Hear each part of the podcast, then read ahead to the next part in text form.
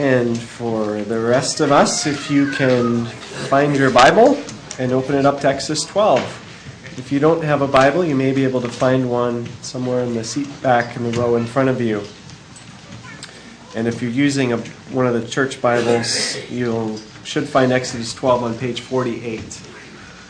Exodus 12, 1 through 12. This fall, we've been working our way through the Old Testament. We've been hitting selected highlights. And we've been seeing how God began working with his creation and the human race to, to redeem them and to bless them through Abraham, Isaac, and Jacob, and then through their descendants, the Israelites, and Moses, their leader. Last week, we, see, we saw how God heard the cries of his chosen people in slavery in Egypt God saw their affliction and was concerned about them. God remembered his promises to Abraham, Isaac, and Jacob to make them into a great people, to bless them and to make them a blessing, to give them a land of their own. And now God had come down to act. God called Moses to be his representative, to demand that the Egyptian Pharaoh release God's people from bondage and oppression. And when Pharaoh stubbornly refused, God then sent one plague and then another on Egypt, slowly turning the heat up on Pharaoh, plague by plague. This was a battle, it was a showdown between God and Pharaoh. But it was more than that, it was also a battle between the Lord and the gods of Egypt. You see, it's hard for, for us to imagine what it was like to be a poor and enslaved Israelite under the control of the most powerful empire in the world. Egypt had its untouchable, unpower, uh, un, or all powerful Pharaoh, um, who, by the way, was considered a god himself. Then there were all of Pharaoh's regal officials and all their, their pomp. There was Egypt's uh, mighty, dominant military there were its awe inspiring buildings and monuments and temples, some of which are still standing today. Egypt had its own mythology and its lore, which built it up to be even bigger than life, if that was possible. And Egypt had its many gods, all of whom were given credit for Egypt's wealth and its prosperity and its mighty power. And all of this just reinforced to these poor Jewish slaves that they were nobodies, that resistance was futile, that they were God forsaken and helpless. Pharaoh and all the other gods of Egypt, it seemed, were all powerful. And when even the heavens are against you, there's just no doing anything about it. And so, when this has been your mentality for generation after generation, it's going to take something big and, and significant to get you to see yourself and your circumstances in a different way. And that, in part, is the reason for the shock and awe campaign that the Lord wages against the Pharaoh and against the gods of Egypt. God shows plague after plague that the Israelite God is far greater than the so called gods of Egypt that the Lord can roam uncontested through the domains of the Egyptian gods, turning the river gods, Nile, to blood, the sun gods, daylight, to darkness, the cattle gods, livestock, to disease and ruin it's as if a group of bullies may have held sway on the playground for years, but now a bigger, tougher kid has come to school, sent all the sending all the bullies running for cover. The gods were in retreat. They were powerless to stand before the, the power of Moses' great God. And yet, all this time, plague after plague, the Pharaoh remained stubbornly. God resistance. And so the Lord decided to level one final, ultimate stroke, which would finally change this despot's hard heart and once and for all show the impotence of the gods of Egypt. The Lord would put to death every firstborn in Egypt. Then Pharaoh would finally humble himself and relent of his brutal tyranny and let God's people go. Is this an intense story or what? I mean, the biblical story eh, can be a little slow at points. You know, Abraham and Isaac and Jacob are wandering around, following their sheep around the desert, and, and it can get a little slow, but it's not slow anymore now that we're into Exodus. I mean, now God brings out all the special effects, all the big guns. It's showdown time. And we're just about to reach the grand finale when God, once and for all, defeats Pharaoh and, and sets his people free. And right here at the big climax in chapter 12, the story suddenly stops to talk about a new calendar and, and which day starts the new first month and, and how to slay and cook a lamb and, and which lamb you should pick and how much each person should eat and what they should eat it with and, and what to do with the leftovers and how to cook your bread and what you should wear to the meal. Why? Why now? Why talk about all this nitpicky domestic stuff at a time like this? I mean, it's like you're watching Thanksgiving football, and it's a great game. It's a, it's a close game, and time is ticking down in the last quarter. Your team is in the game, and, and it's past the two minute warning, and, and your team is driving down the field. They're behind by four but but they're they're moving down the field. They're down to the five yard line with only a few seconds left on the clock. They have one more shot at getting a touchdown to win the game, and then right then the station pauses the game for a Betty Crocker special on ten tips for cooking a better turkey. Uh, do you see what I'm talking about? I mean, why pause the action now, of all times, to tell us this stuff about details and traditions? Well, to answer that question, let me read you uh, a story told by Voddie Baucham. Baucham's an African American pastor and professor, and he's well known for his writing and his teaching on what parents and churches can do to increase the chances that their children will grow up to share their faith. And there's a hint. Now, Baucham's writing as a, a, Baptist in the South, so don't get tripped up on some of the details of his Christian culture if it's different from yours. Try to hear the main point of what he's saying in this story. Not long ago, he writes, I sat down with a grieving father. He wasn't grieving because his child had died, but over something potentially far worse. His son Thomas had grown up in church. He was a good kid. He was a fixture in the youth group. He dated a girl from the church. He went to Disciple Now weekends, youth camp, and YEC, that's a Baptist youth outreach. He even participated in a mission trip his sophomore year in high school.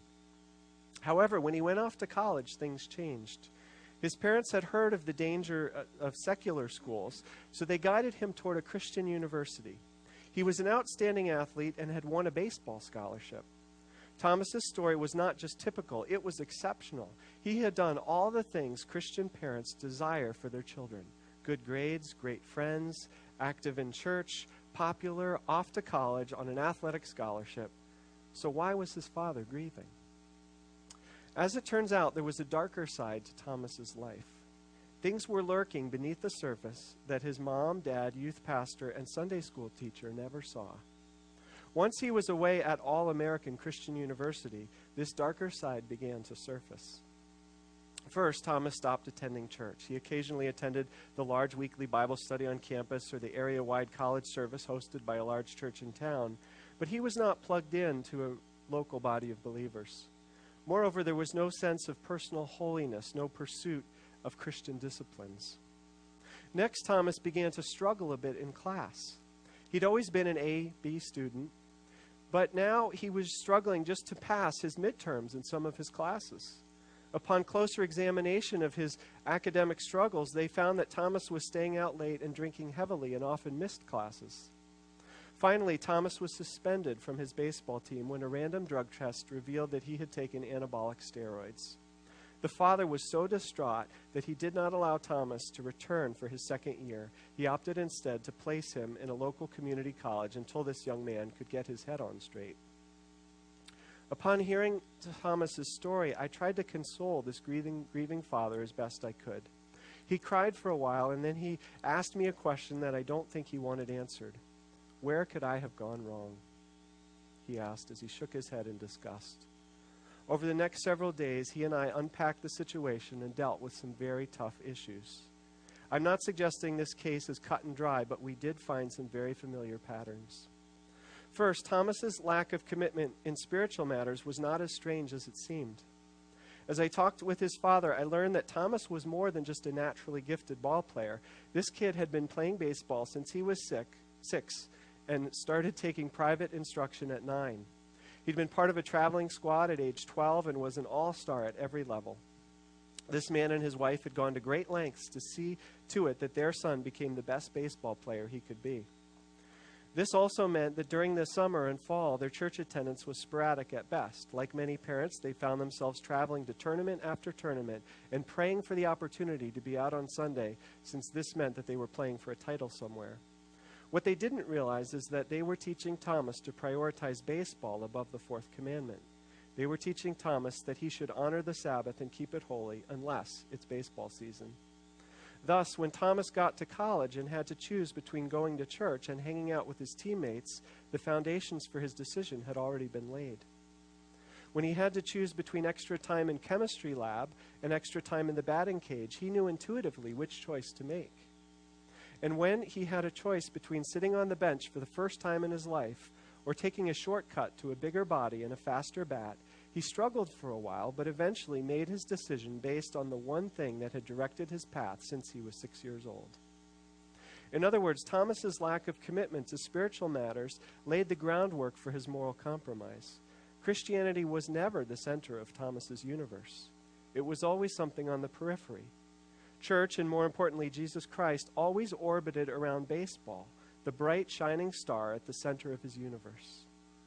Does this mean that every young ball player will experience moral compromise? Certainly not, nor am I arguing that we should abolish all sports. I'm simply arguing that anything that causes us to compromise our beliefs can and probably will become an idol. Some people will only worship that idol half heartedly, but some will sacrifice all on its altar. Thomas's father had never missed one of his son's games. Moreover, it was his father who had taught him how to throw a curveball, how to put his body in front of a grounder, how to turn a double play. In fact, Thomas's father was the coach of his first T-ball team. However, when I asked whether or not he had led his son and his family in family worship, his only response was, I never even thought about it. In other words, the, this man had spent countless hours and immeasurable amounts of energy teaching his son how to be a ball player, but hadn't done a thing to teach him how to be a Christian. When I pressed him, he said, I thought the youth pastor was doing a good job with that. The point here is so obvious that I hesitate to state it. When it came to baseball, he had coaches and leagues, but he was the one providing private instruction in the backyard. However, when it came to spiritual matters, he passed the buck. When it came game time, he was not willing to miss and wore that fact as a badge of honor. But when it came time for church, he thought nothing of being absent for weeks or at one point months at a time. This family was worshiping a rival, and their son's life was the fruit of their idolatry. Unfortunately, their son's walk with the Lord was. Oh, wait a second. There were certain things for which they were willing to sacrifice all. Unfortunately, their son's walk with the Lord was not one of those things. Is there any wonder that a young man in the, his situation would miss church? Is there any doubt that a young man in Thomas's situation would be hard pressed to find the courage to resist having a few drinks with the guys on the squad? Sadly, this story is very familiar to those of us who've been around the church for a while. In fact, many of us see ourselves as we read between the lines. We live in an age where many gods vie for our allegiance. What's worse, these gods try to convince us that if we bow, they will give our children what the God of the Bible cannot give us success by worldly standards. So, what is Baucham saying? He's not saying that, that having your kids in church every Sunday is some sort of guarantee that they'll turn out right. But one of the things that he is saying is that our family rhythms, our, our family patterns reflect what our real priorities are, what is really important to our family. And that kids pick this up more than what we say to them. It's what we do, it's what we prioritize that tells them what's really important to our family. And that's why the story of Exodus pauses right at the most exciting moment to give us a recipe for the turkey, so to speak. Because God knows that what God was about to do in rescuing his people from Egypt would need to be celebrated and remembered again and again in the family life of his people. Imagine you're a, a grandchild of that first generation who had been slaves in Egypt and had experienced firsthand God bringing his people out. Your grandparents are dead now. They died in the desert wandering around with Moses for those 40 years. And, and, so you've heard the stories of the Exodus from your parents, who heard it from their parents. But, but what's going to keep those stories now as the grandchild from, from being just nice old fashioned tales from the old days, right? Because our grandparents were young a bazillion years ago, right? Uh, what's going to make the Exodus a, a, defining moment, not just for your grandparents or, or, or even for your parents, but for you, uh, even though it happened so long ago? What's going to make this story of God and Pharaoh a part of your identity?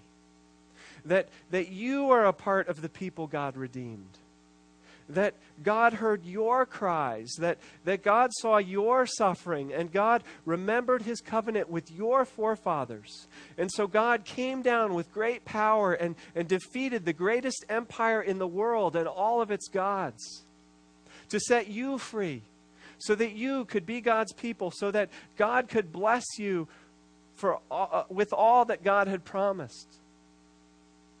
What is going to help you take this story on as your story and take on your identity as one of God's saved and rescued people? Well, God provides the answer right here in our passage today. God tells Moses and the Israelites exactly what to do. For starters, the Exodus event is so big and so central to the people of God that God reorganizes the calendar around it. God um, God's saving of his people from Egypt becomes a new beginning, a, a start of the new year. Then every year, the whole family is to gather to celebrate God's salvation.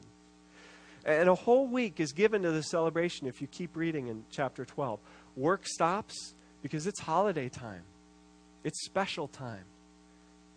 Now, back then, a household would have included aunts and uncles and cousins and grandparents.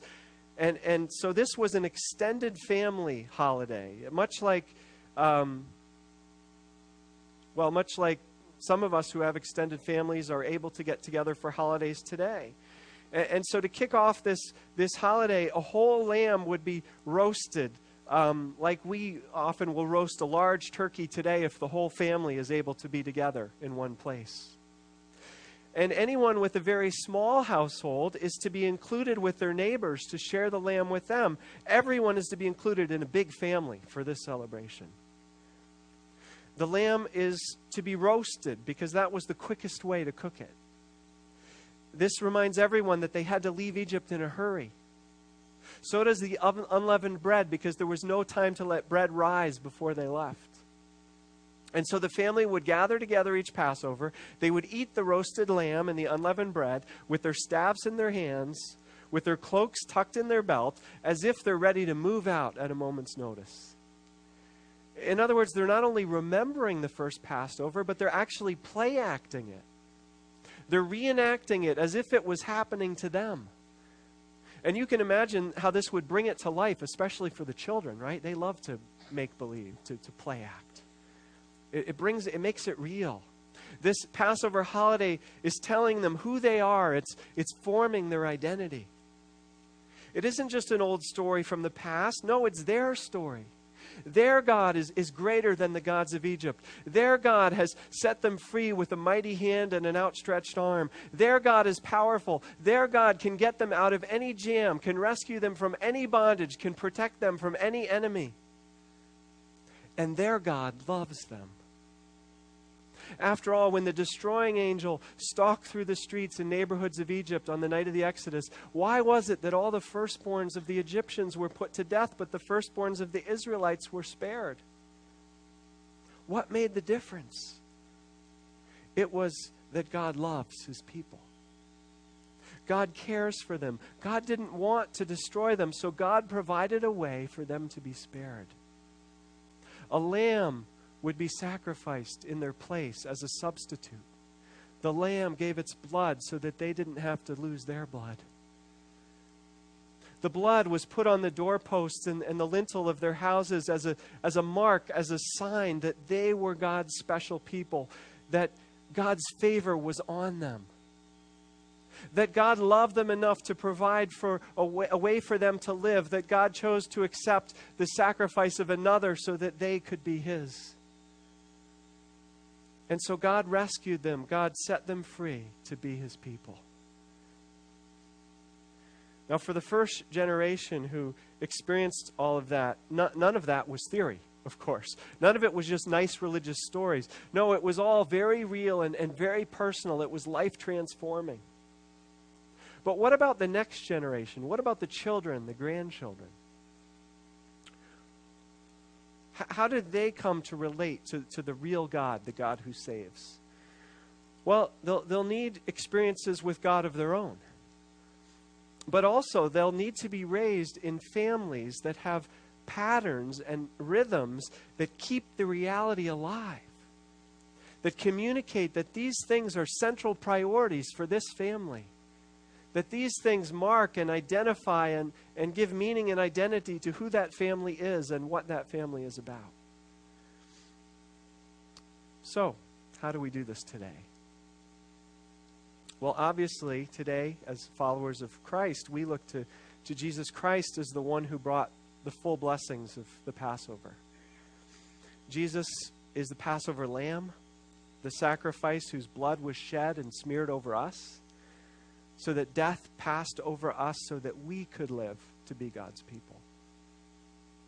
Jesus is also the one through whom God's great power of deliverance was displayed, giving us victory over our enemies, setting us free from everything that holds us in bondage. And of course, Jesus updated and upgraded the Passover meal for his followers to include bread, his own body broken for us, and a cup, his blood spilled for us, so that we can remember and reenact that salvation and our part in it. And so, for some of us here this morning, the way we respond to this message might be to say, I want to be a part of God's people. I want to be set free. I'm battling forces which are keeping me in captivity, and I want Jesus' power to set me free. Or uh, I'm struggling with shame. I'm struggling with, with a guilty conscience. I need Jesus, the Passover lamb, to die on my behalf so that God's punishment can pass over me and I can be safe and embraced as one of God's people. And if that's where you are this morning, then, then Jesus has given us a way to enact that, to, to step into the salvation that Jesus offers. And it's called baptism. The water washes away all of our shame, all of our guilt, making us clean, forgiven in God's sight. And as we go down into the water, it's like dying a death, and we leave behind all that bound us, all of our enemies, all that held us in bondage. And as we come up out of the water, we come up into a new life, set free to live a new life as part of the free people. So that's one way we might want to respond. For others of us, we may need to respond another way as we think about the next generations. Maybe we don't have children of our own, or maybe our children are grown and we raised them the best we knew how and we got some things right, and of course we made some mistakes along the way. And now our role is to pray for them. And, it's also to start over with our grandchildren, or maybe uh, to be spiritual aunts and uncles and grandparents to other people's children for still others of us who do have children at home, who are still working out how to pass on our faith to them, let me encourage um, us in three ways. First, don't delegate your children's faith to the church. Don't delegate it to the church. Don't leave your kids' faith in the hands of a Sunday school teacher or a youth pastor. Now, these folks are important, and we have some great ones around at CBC who have an important role to play but they can't compete with you as parents. with your role, with your influence. Your kids need you. They need to see what you value, they need to see what your faith means to you. And if you don't know, then figure it out.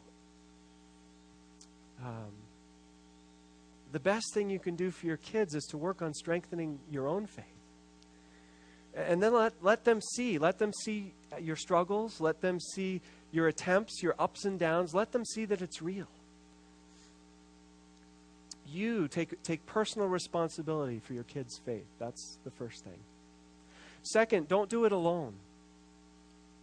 Remember, it was extended families who celebrated the Passover. Nuclear family is, is great, but it's not enough. We need, uh, our kids need grandparents, they need uncles, they need aunts, they need cousins. Maybe flesh and blood relatives if they're available, but, but otherwise spiritual relatives who can come around them and love them and support and reinforce the faith that you're trying to pass on. Make it a priority to build an extended spiritual family around your children. And then, third, find rhythms and patterns which show that your faith is a priority, that God is real and powerful, that God matters. And that your whole identity as a family is, is based on what God has done for you in saving you and setting you free to be His own. Now, there are a lot of ways that, that we can do this, and that's conversations probably had in a smaller group, and so we'll talk about that in the discussion group at 11:15 if you want to talk practically about some ways to think about rhythms and patterns. Uh, but as we close, just a reminder if anyone would like prayer this morning, Terrence and some others will be available in the lounge. I know there's always a transition of people coming in and out of the lounge, but if you actually go into the lounge, you will find um, some folks with the little uh, blue ribbons on, and they'd be happy to pray with you either there or to find somewhere quiet to pray. Let's pray.